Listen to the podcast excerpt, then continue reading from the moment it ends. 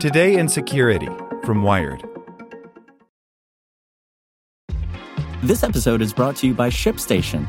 You know, some things take a lot of work, like sending little robots to far off distant planets. And just as that's challenging, so too is running a successful e commerce business, especially when there's so much to do. So I want to introduce you all to ShipStation. Now, I love using ShipStation because of its easy to use dashboard, which makes managing orders and printing labels a breeze and super smooth. Oh, and the customer service is just out of this world.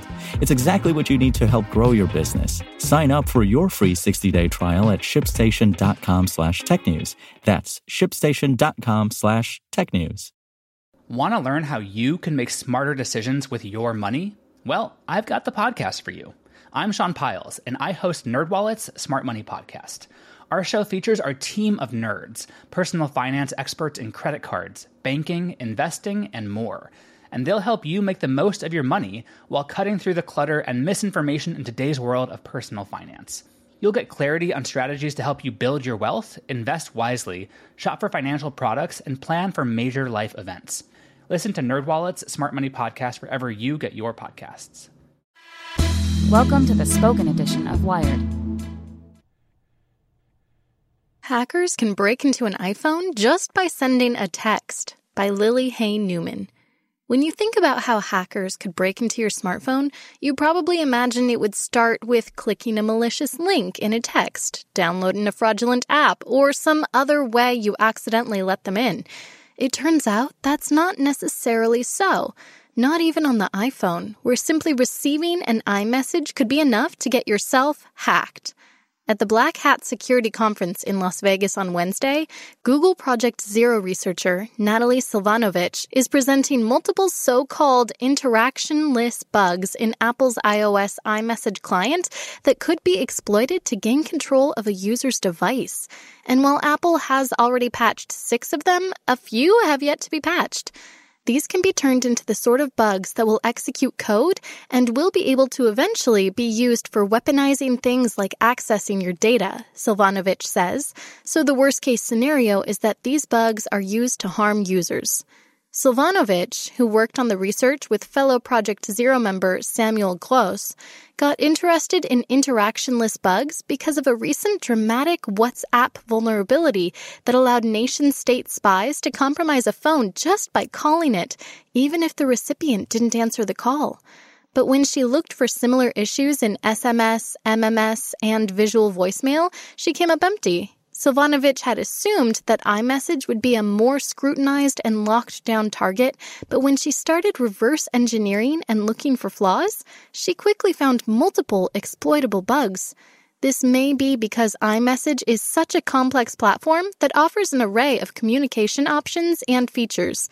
It encompasses Animojis, rendering files like photos and videos, and integration with other apps, everything from Apple Pay and iTunes to Fandango and Airbnb. All of these extensions and interconnections increase the likelihood of mistakes and weaknesses. One of the most interesting interactionless bugs Silvanovich found was a fundamental logic issue that could have allowed a hacker to easily extract data from a user's messages. An attacker could send a specifically crafted text message to a target, and the iMessage server would send specific user data back, like the content of their SMS messages or images. The victim wouldn't even have to open their iMessage app for the attack to work.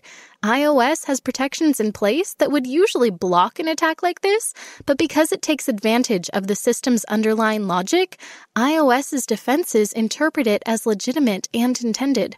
Other bugs Silvanovich found could lead to malicious code being placed in a victim's device, again, from just an incoming text.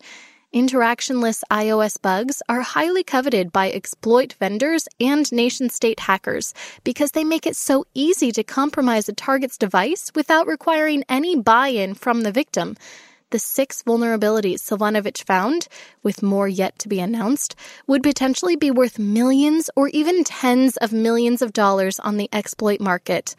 Bugs like this haven't been made public for a long time, Silvanovich says. There's a lot of additional attack surface in programs like iMessage. The individual bugs are reasonably easy to patch, but you can never find all the bugs in software, and every library you use will become an attack surface.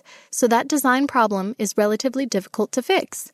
Silvanovich emphasizes that the security of iMessage is strong overall and that Apple is far from the only developer that sometimes makes mistakes in grappling with this conceptual issue. Apple did not return a request from Wired for comment. Silvanovich says she also looked for interactionless bugs in Android, but hasn't found any so far. She notes, though, that it's likely that such vulnerabilities exist in almost any target.